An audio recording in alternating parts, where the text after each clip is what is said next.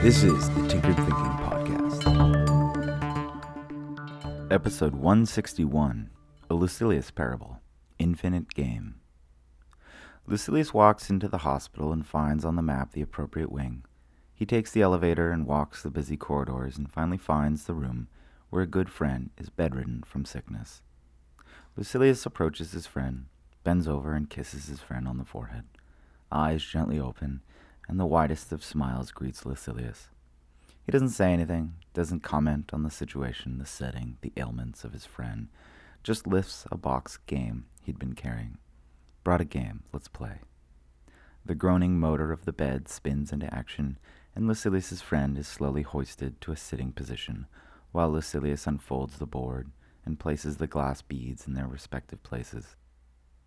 His friend, having never played, listens as Lucilius explains the simple rules. They play a couple rounds until Lucilius's friend has fully grasped the game. They set up another board and begin.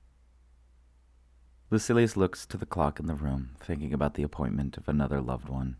He wonders how things went, wonders when he might hear, and Lucilius's friend watches him note the time. After a few more moves, Lucilius notices his friend make a curious decision. He did not make the most advantageous move, nor was it a terrible move. Lucilius thinks it's a fluke until he notices his friend make a similar move. It's easier for Lucilius to win with these sorts of moves, and he wonders if he's explained the game thoroughly enough. But curiosity keeps him quiet, and he continues to play. He watches his friend undermine his own chances at victory again and again, making good moves only when Lucilius starts to inch toward victory. Then Lucilius understands. His friend makes a few bad rolls, losing the well balanced advantage he had had with Lucilius. So Lucilius undermines his own advantage.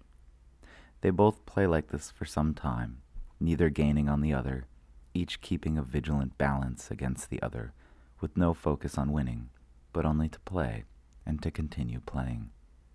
Lucilius works into a sort of meditative state with the gameplay rolling and moving glass beads, keeping the board balanced, the movement never ending, until Lucilius hears a sniffle.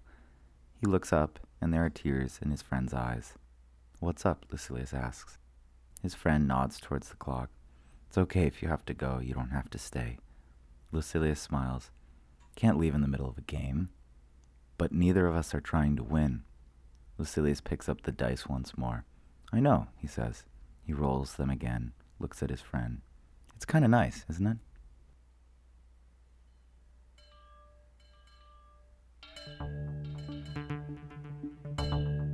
This is the Tinkered Thinking Podcast. Thank you so much for listening. If you find the Tinkered Thinking Podcast valuable, there are many ways you can support it. You can review it on iTunes, you can share it on social media with your friends, you can blog about it or discuss it on your own podcast, or you can support it directly and you can do this on the support page at tinkeredthinking.com. Both one time support and monthly subscription support options are available. Thank you for your support of the show. It's listeners like you that make all of this possible.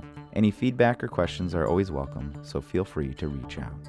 And until tomorrow, remember to be careful about the context.